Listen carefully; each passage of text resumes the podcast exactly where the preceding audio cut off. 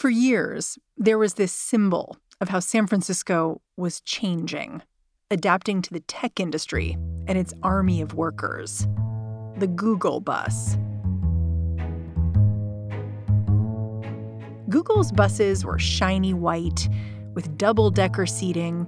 Yeah, with kind of darkened windows you couldn't really see in. Rachel Levin lives in San Francisco. And they'd pick up in different neighborhoods around the city so people could live in the city where they wanted to, as opposed to, down in Mountain View and Sunnyvale, which was suburban and not much going on other than the tech campuses. Rachel was doing the same commute as all these tech workers. And like a lot of San Francisco residents, she eyed these buses with just a bit of jealousy. And I had to drive myself every day, and it took an hour and a half, and it was the worst. And I would see the Google bus just leave my neighborhood, and I'm like, can I get on that? I want to get on that bus. It wasn't just the bus that made people roll their eyes. The influx of techies drove up rent in the city. Some people worried these folks were changing the character of the place. For them, tech industry workers became the bad guys. And then the pandemic hit. And the city was quiet. I mean, I loved it. I had never really driven down Lombard Street, that super famous curvy street. Twisty, turny. Yeah, that's super touristy. And my kids, one day we were just sitting in our house, and I think we weren't supposed to leave our neighborhood, but I was like, let's go see Lombard Street. And we drove there and parked and ran down it. It was like, that you'd never be able to do that, in normal times. Did you get the sense people were leaving? Like leaving? Yeah. Rachel's a journalist, so watching her city suddenly transform led to a new question. Where were all these people going? I mean, people obviously were vacating, and people were going to quieter places with, people were, I'm going to go I have a house in Tahoe, I'm going there with my kids, and we're going to do school up there. Today on the show, what happened when Rachel set out to find her missing neighbors and asked how they were getting along with the new folks next door? I'm Mary Harris. You're listening to What Next? Stick around.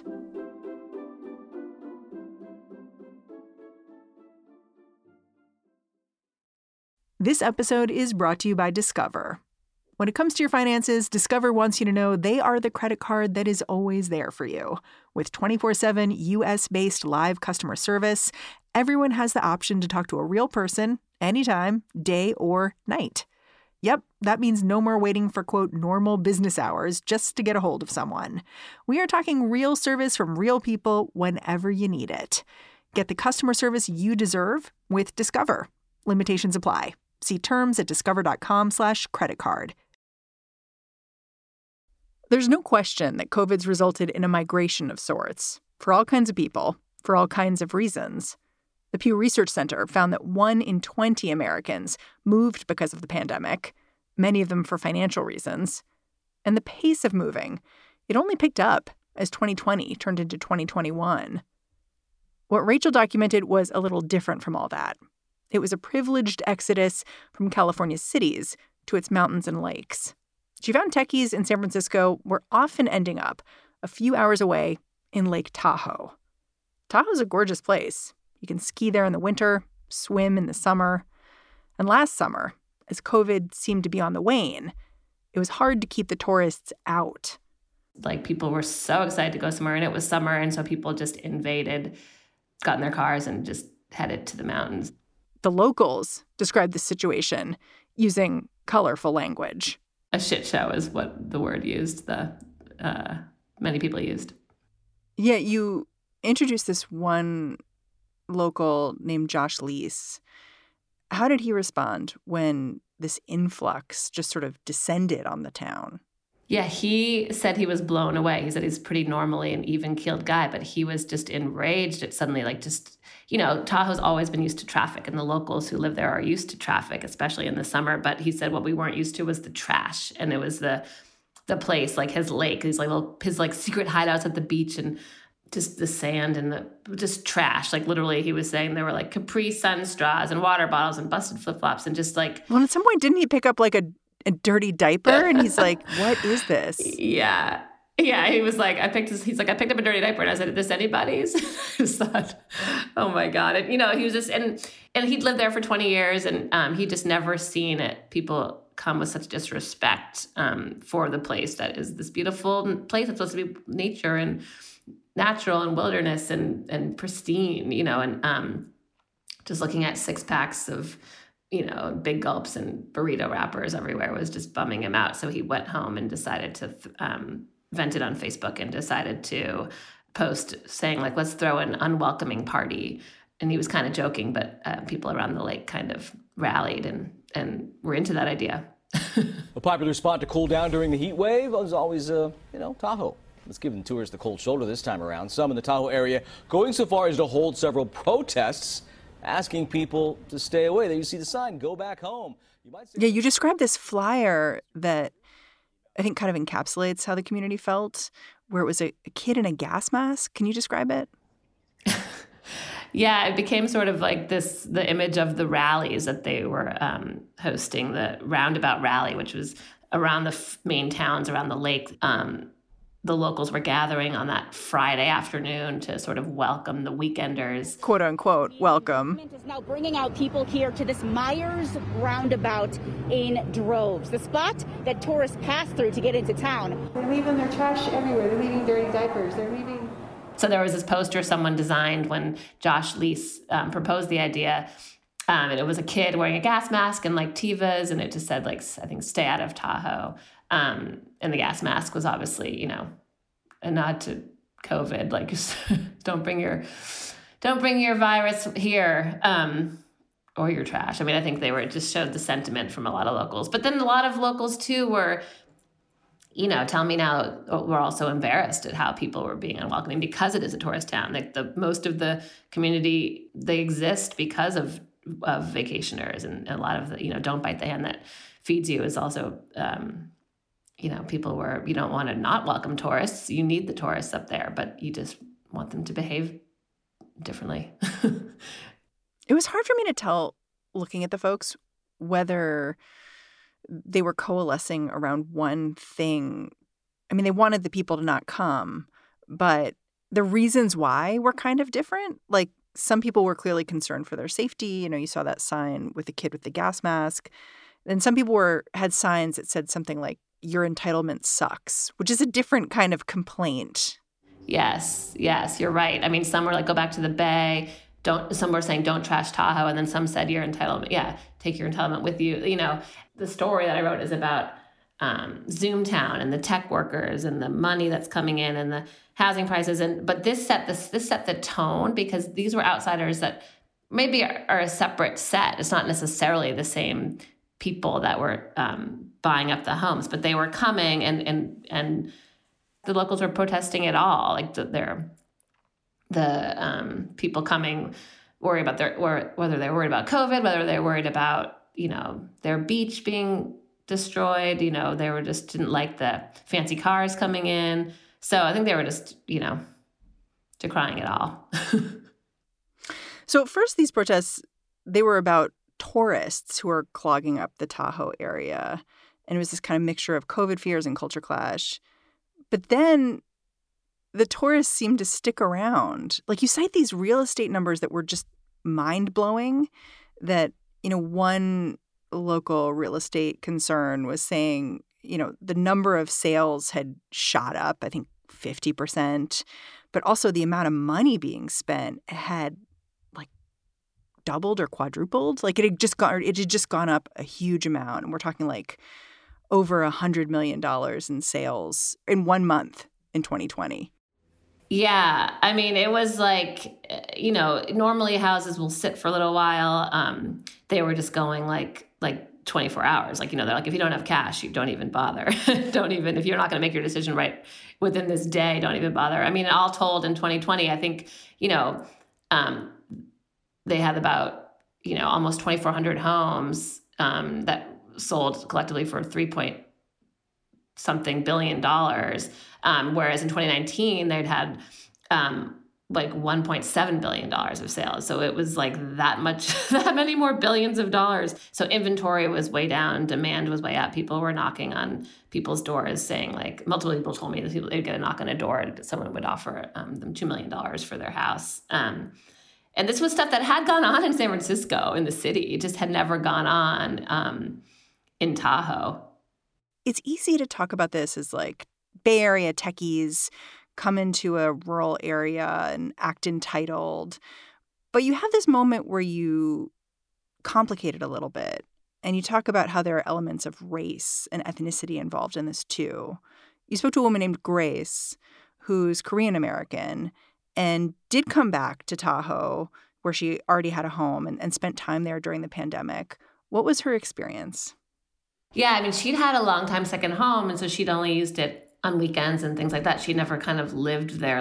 And she went up right when they lifted the restrictions against second homeowners. You know, her kids were homeschooled and she's like, let's go live in our house. And so they went up there and she just did not feel comfortable. She said it was early in the pandemic and she'd be at Safeway and, you know, people would fake sneeze on her and, you know, on the local Facebook groups, they were, she just was like the Kung Flu comments were going and she just, you know, she just felt uncomfortable and felt, she didn't feel safe there and she didn't feel like it was the happy place that she'd always thought it was for her. So, they came back to the city. She's like, I needed to be with my people, you know, even though she was just going to come back to her house in the city and maybe go to the grocery store once a week. You know, she just wanted to be around a more diverse community. And she says the influx of new people, she sees a difference in a little bit. Like it's, you know, and it feels better.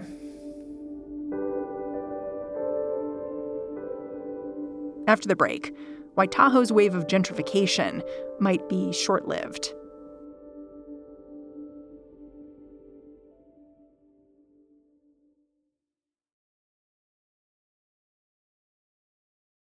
When Rachel started to focus on COVID migration, a Tahoe town she wanted to visit in particular was Truckee.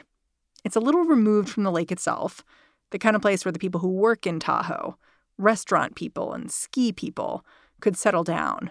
Well, before the folks from Silicon Valley started to move in. Truckee is where Rachel met Deb Lee and her husband Spencer. Their story reveals one of the real costs of resort towns remaking themselves as what some people are calling Zoom towns. So Deb Lee and her husband Spencer were from New England. They were, I think, almost 60, and they moved to Truckee in 2014 to be closer to their daughter, who had moved there after college and decided to settle there. And she is the general manager of a local restaurant and brewery there. And they wanted to move to the West Coast to be near her, be near their daughter. And their older son came with them, and they moved out and rented a house, like a 1970s cabin near North Star. I think they were paying less than $3,000 a month. And they had a 3-year lease with an option to buy when they moved in.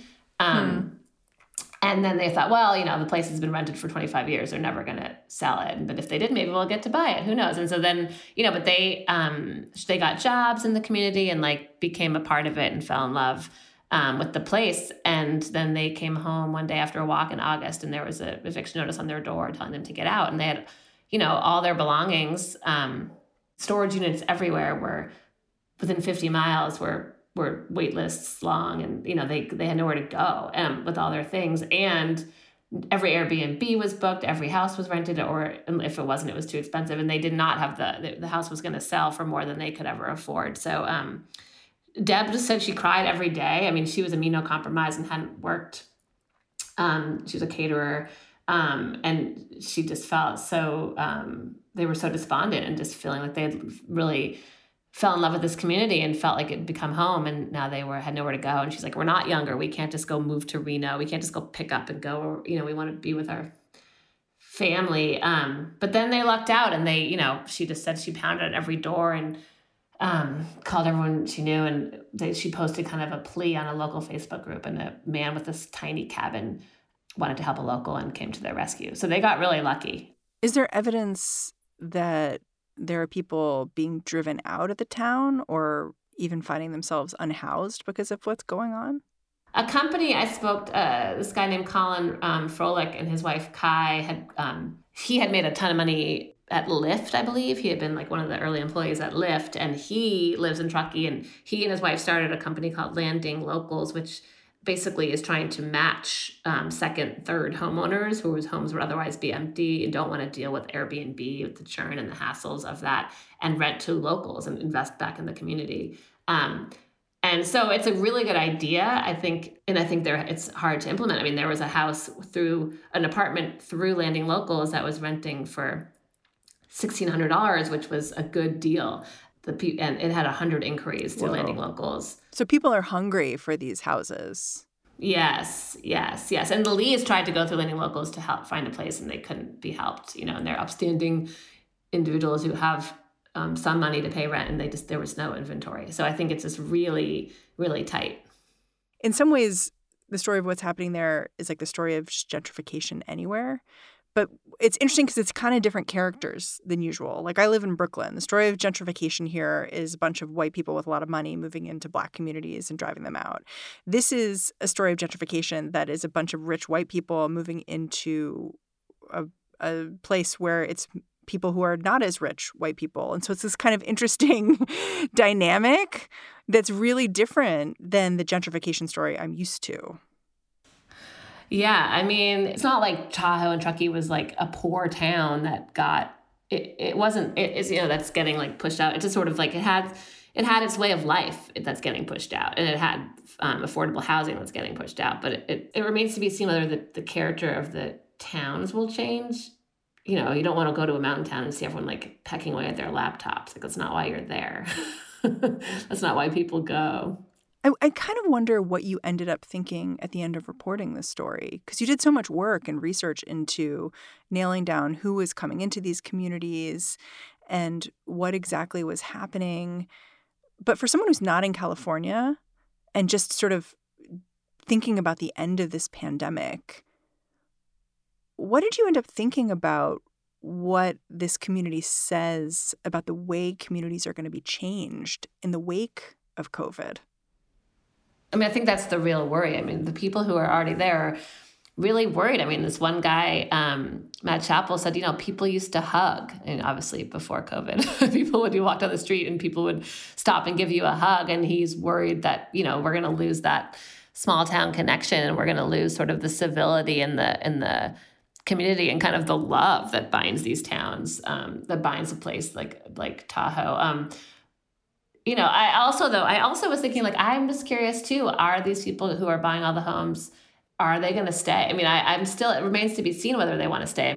You know, I talked to a top Google executive who, you know, she moved into her second home with her family, and she was just on nonstop Zooms all day, back to back. And she said, you know, this isn't why I bought this house to sit inside on my screen all day. This isn't, and I don't like it, you know? So she's excited to go back to Sunnyvale as soon as her office opens. And so, I mean, I think some people will leave, and then that'll be its own issue, because what's going to happen to these homes are going to be, you know, empty. But I do think now, I think the people who are moving there are for the most part, so happy to be there and want to be part of the community, and want to, you know, are there ultimately for the same reasons that the longtime locals are there. I mean, people don't move to these towns in gorgeous mountain areas if they don't like the outdoors. You know, whether they get to actually play in them because they're working all the time, it's another thing. But I think, you know, ultimately at the end of the day, everyone is there for the same reason. And I think maybe in a way, the ski towns and the mountain towns maybe can survive this better than you'd think, because they have that bond, the bond of, you know, the outdoors, that maybe ultimately there's common ground there for everyone if they can just all afford to live there and happily coexist. Big if. Yeah.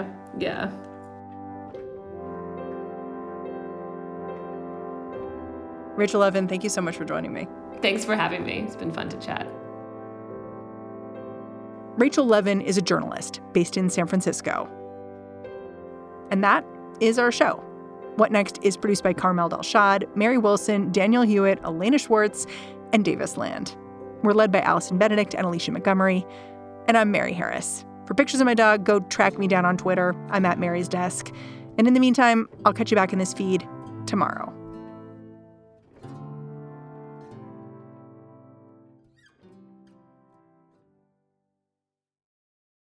This is the story of the one. As a maintenance engineer, he hears things differently. To the untrained ear, everything on his shop floor might sound fine, but he can hear gears grinding or a belt slipping. So he steps in to fix the problem at hand before it gets out of hand. And he knows Granger's got the right product he needs to get the job done, which is music to his ears. Call, click Granger.com, or just stop by. Granger, for the ones who get it done.